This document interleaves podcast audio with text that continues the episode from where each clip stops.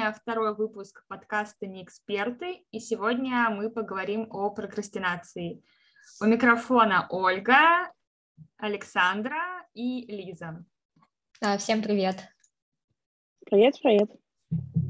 С чего начать? Прокрастинация, я думаю, что каждому знакомо это слово, и оно, наверное, уже так здорово вписалось в нашу жизнь, и, по сути, это откладывание важного дела на потом, и заменять это дело какими-то неважными делами. Например, откладывать рабочую задачу и на потом, и заменять ее там уборкой, просмотром ленты ВКонтакте, в ТикТоке, вообще что угодно. Простыми словами, прокрастинация – это склонность человека откладывать важные дела на потом, заменять их неважными, что в целом я уже и сказала. Еще за откладывание этих дел мы испытываем чувство вины, то есть то, что мы могли за это время сделать какое-то важное дело, но мы заменили его каким-то неважным делом. Прокрастинируют все, абсолютно все, поэтому это не является каким-то заболеванием, это просто склонность человека, как уже ранее говорила. Не стоит путать прокрастинацию с ленью или с отдыхом. Есть существенная разница. Лень – это когда человек, который откладывает задачу, ленится, он и вообще задачу практически, он, скорее всего, эту задачу делать не будет, и он не испытывает за это чувство вины. Вот это, наверное, самая важная разница между прокрастинацией и ленью, что когда мы ленимся, мы чувство вины не испытываем. Когда мы прокрастинируем, мы испытываем чувство вины за то, что мы не выполнили эту задачу. Почему нельзя это сравнивать с отдыхом? Потому что, когда мы отдыхаем, по сути, мы должны наполняться новой энергией, ни о чем не думать, просто отдыхать. Когда мы прокрастинируем, например, лежим на диване и думаем, наверное, это отдых. Нет, прокрастинация как раз связана с чувством вины. Когда мы лежим, например, на диване и думаем, что мы могли бы сделать это важное дело какое-то, мы себя загоняем мыслями о этом важном деле, о важных делах и прочее. Поэтому это тоже нельзя сравнивать с отдыхом.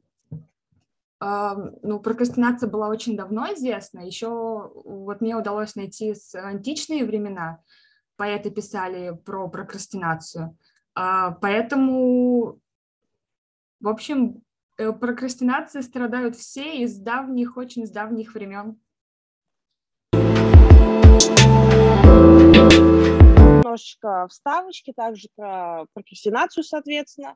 Как Коля уже подметила, это постоянное откладывание важных дел, которое приводит к проблемам, к каким-то негативным психологическим эффектам, стресс, чувство вины, вот это ощущение от лени. Но, чтобы было немножко понятнее, мы разберем виды и причины, соответственно, прокрастинации. Делится классическая классификация, звучит ужасно, прокрастинация. Это бытовая, откладывание регулярных каких-то моментов, посуду помыть, вы мусор вынести, еще что-то. Соответственно, прокрастинация принятия решений. То есть затягивать с выбором по любым решениям тогда, когда уже вся информация имеется. То есть просто откладывать сам факт принятия решения. Невротическое затягивание жизненно важных решений. То есть это наверное, у каждого было, когда происходит что-то важное в школе, в институте, на работе. Все как бы хорошо, но страшно именно принятие решения. То есть мы от этого нервничаем, это влияет на нашу жизнь, но мы почему-то этого не делаем. Академическая, это всем тоже знакомо, это прокрастинация, которая с учебой связана, с обучением с таким-то.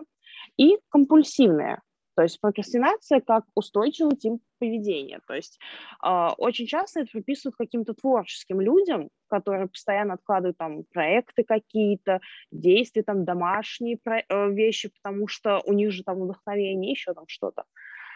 Есть еще классификация на пассивных и активных прокрастинаторов. Пассивные – те, которые не хотели бы откладывать дела на потом, но делают это. Активные – те, кто сознательно откладывает дела до последнего, до дедлайна. Теперь, я думаю, можем разобраться в причинах. Я, кстати, еще... Прости, что я тебя перебью. Я, кстати, еще слышала про прокрастинацию, которая делится на ну, условно, когда есть дедлайн и когда нет дедлайна. Например, я начну бегать с понедельника, и этот понедельник, он никогда не настанет. Ну, то есть, либо мне нужно сделать задачу, например, ну, если брать дизайн, например, да, твою сферу, мне нужно сделать, там, не знаю, макет до 15 числа, вот, а условно пойти бегать — это какая-то неопределенная такая вещь, то есть она, скорее всего, никогда не настанет, ты сам себе ставишь эти рамки, которые никогда не будут. А это... Ну вот, кстати, да, тоже читала про это, и именно те, кто с дедлайном, их больше. То есть у нас просто народ уже плавненько переходит к этому тайм-менеджменту, он уже прокрастинирует с тайм-менеджментом. То, что так, ну я это сделаю, но потом вот тогда вот такого числа, но нет, не делает.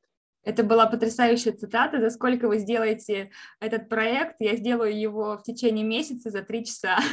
Типа такого. Да, это именно про это.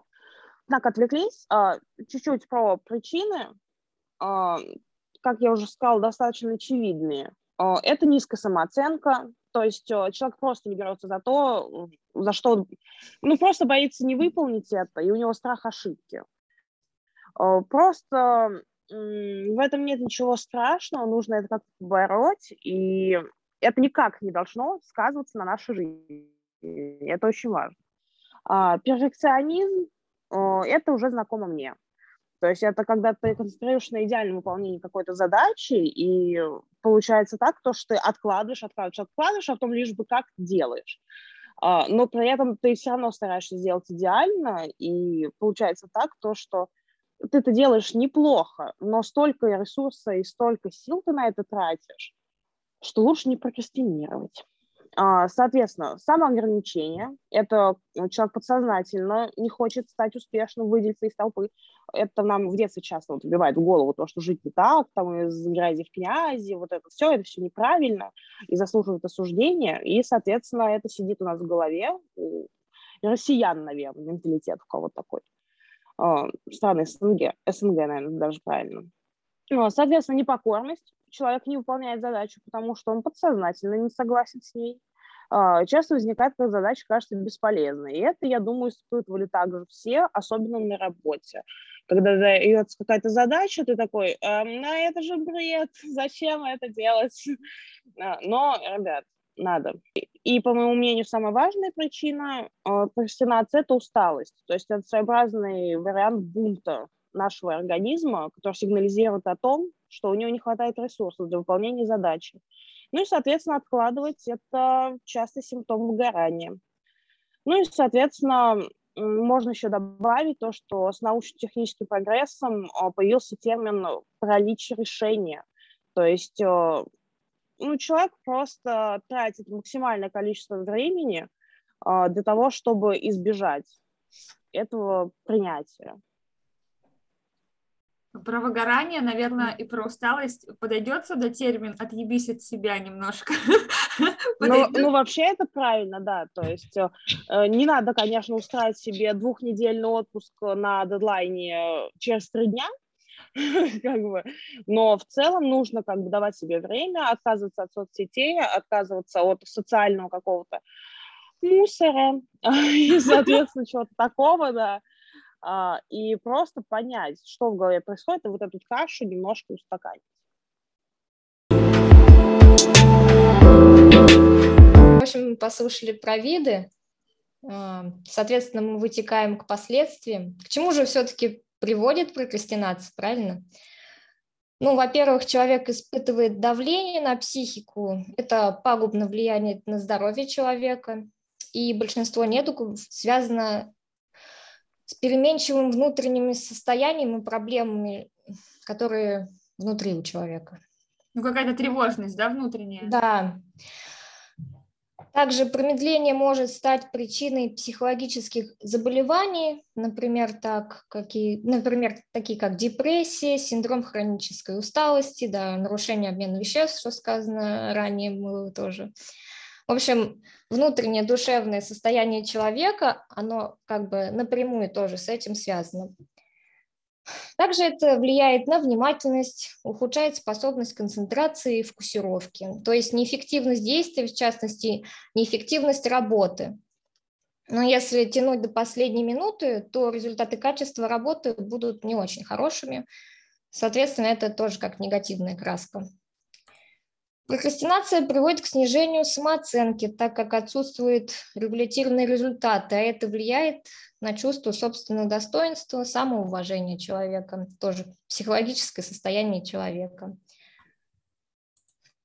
И что же еще можно сказать? В целом это может влиять не только как на психологическое состояние, например, откладывание на потом, как минимум приводит к завалу на учебе и проблемами в работе. Если у тебя снижается качество твоей работы, качество какого-то диплома и прочего, то, соответственно, это может привести к проблемам на работе. Вот. И самое опасное, и это неосознанная прокрастинация, можно сказать, что это незаметная болезнь, которую зачастую путают с ленью, но она в себе несет больше негатива, чем лень, и перетекает даже во вредную привычку, то есть от которой трудно избавиться. Но есть также и хорошая прокрастинация. Она предполагает, что вы быстро продвигаетесь в своей работе, то есть у вас есть какой-то дедлайн, и качество работы, возможно, даже в какой-то степени получает рывок. Но это бывает не у всех, поэтому это как положительный ключ, можно сказать.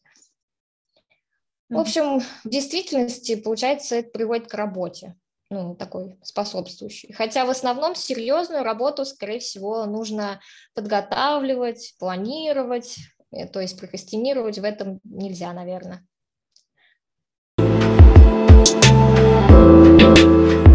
С прокрастинацией, какой совет вы можете дать?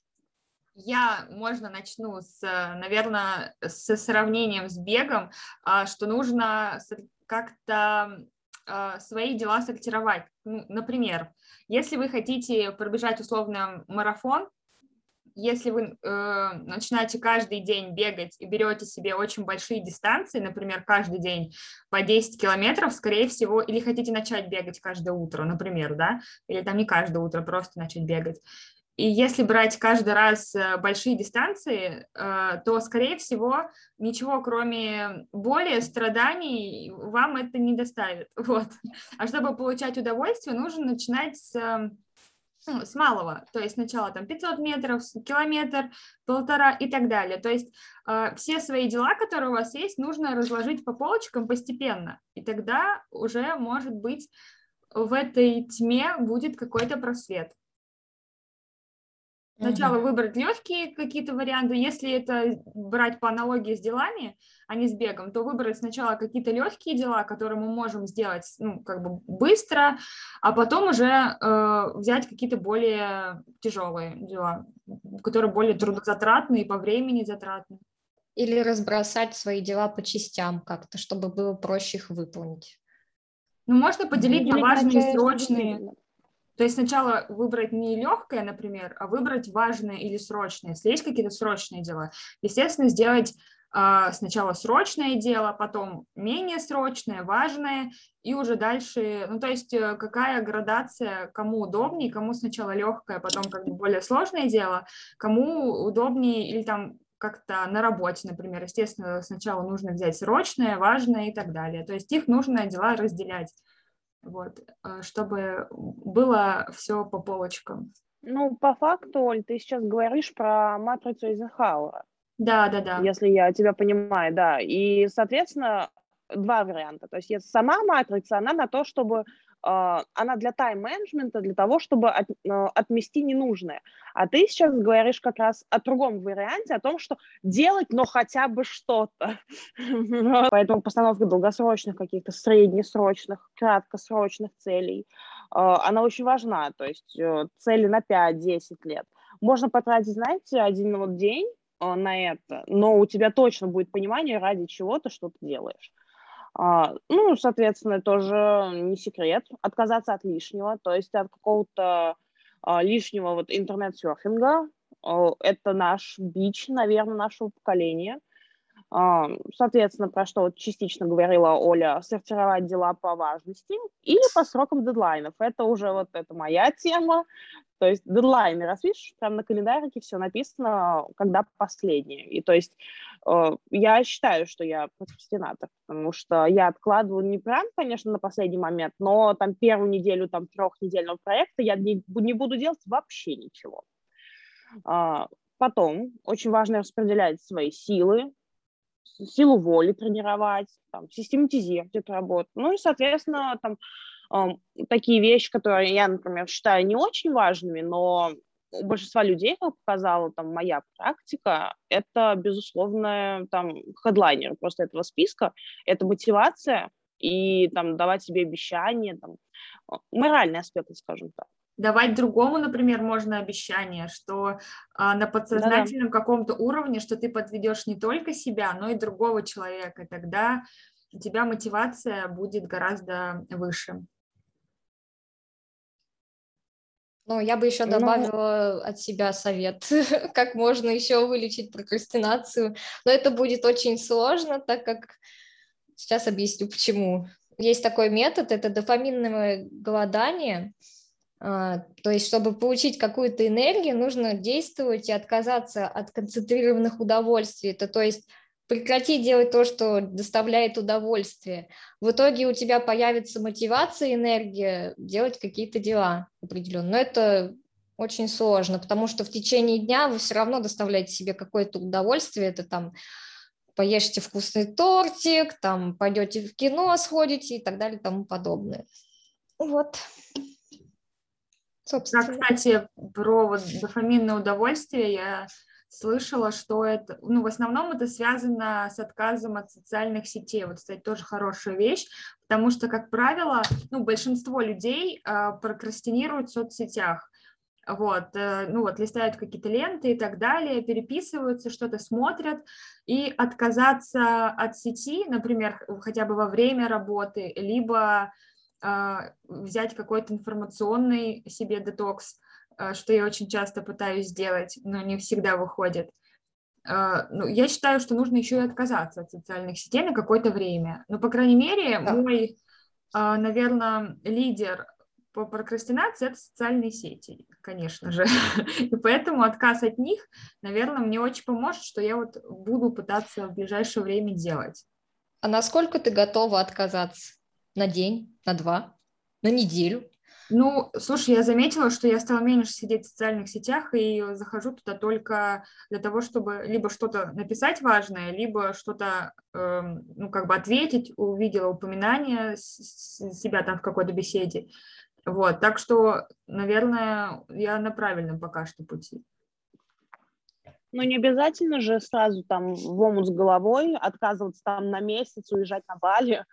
Достаточно просто ограничить, и уже будет эффект. То есть не надо тоже обесценивать такие моменты. Главное двигаться в правильном пути. А вообще, вот в какие моменты вы сталкивались с прокрастинацией, что вы сами замечали, что вы вот так вот критично, негативно все откладываете? Ой, да я постоянно, на самом деле, хоть и на каком-то вебинаре с Сашей Митрошиной я слышала, что прокрастинация, уборка не считается прокрастинацией. На самом деле уборка – это моя любимая прокрастинация, правда, потому что я любое дело могу отложить уборкой, поэтому у меня чисто часто дома, потому что либо соцсети, либо уборка. Вот, наверное, те две вещи, которые я очень часто использую, когда прокрастинирую, но, наверное, это связано с теми, у меня это связано с теми делами, которые я сама себе придумала. Там, например, английский я могу отложить, еще какие-то уроки там по программированию могу отложить, и, ну вот, там посидеть в соцсетях или пойти убраться. Вот такие вот вещи. Если так подумать, по мелочам вообще много таких вещей, которые можно взаимозаменить, отложить. Поэтому сложно сказать конкретно, где это у меня проходит, потому что, мне кажется, у меня вся жизнь такая почти. Но, во всяком случае, уборку я откладываю просто. Вот уборка у меня пролетает. Хотя я считаю, что это очень важно, потому что если, допустим, я тут 2 недели не буду убираться в своей квартире, мне кажется, я просто просту мхом, и вообще буду жить как-то не очень хорошо. Ну вот, кстати, важный момент, наверное, это моя такая небольшая победа, это то, что, и, наверное, это подойдет в способы борьбы с прокрастинацией, это выработать привычку, потому что, например, раньше мне было очень сложно просыпаться там, просыпаться утром на работу, потому что мне нужно было это делать в 8 часов или в 9 часов, там, в зависимости от начала рабочего дня, и ложилась я там в 2-3 условно, и мне было сложно уснуть как бы раньше, но я переборола себя, иногда я пила мелатонин для того, чтобы уснуть раньше, и сейчас я без будильников, без всего могу проснуться в 7-8 утра, даже в отпуск, когда у меня было, просыпалась там в 8-9 утра. То есть это когда ты больше 21 дня, да, по-моему, 21 день формируется привычка, ты делаешь вот, да, ты делаешь какое-то вот последовательное действие, то это формирует твою привычку, и ты вот самостоятельно начинаешь это делать. Вот, собственно говоря, что у меня и случилось. Вот это, наверное, такая маленькая победа, вот, это формирование полезной привычки. Одно из это ранний подъем. Ну, вообще очень много книг посвящено этой теме. Вот, по-моему, даже есть как раз книга по полезной привычке. Есть книга «Магия утра», что там основная мысль, что нужно проснуться, ну, там, условно, в 5-6 утра на 2 часа раньше стандартного твоего подъема. Считается, наверное, что все в 7-8 просыпаются. И то есть на 2 часа раньше твоего стандартного подъема и сделать какие-то дела, на которые в обычной жизни у тебя не хватает времени. Условно, там, в тишине посидеть одной, помедитировать, либо сделать какое-то дело, которые ты там всегда откладывала, там, не знаю, пробежаться, еще что-то, и, соответственно, у тебя будет вечер свободный, потому что ты не будешь откладывать это какое-то свое неприятное дело, вот, и морально ты весь день тоже будешь свободна, потому что ты это неприятное дело сделала утром, вот, дело сделала, простите за тавтологию, но вынужденная тавтология. Спасибо, что прослушали. Надеюсь, будете продолжать слушать нас дальше. Всем пока. Да, всем пока. Пока-пока.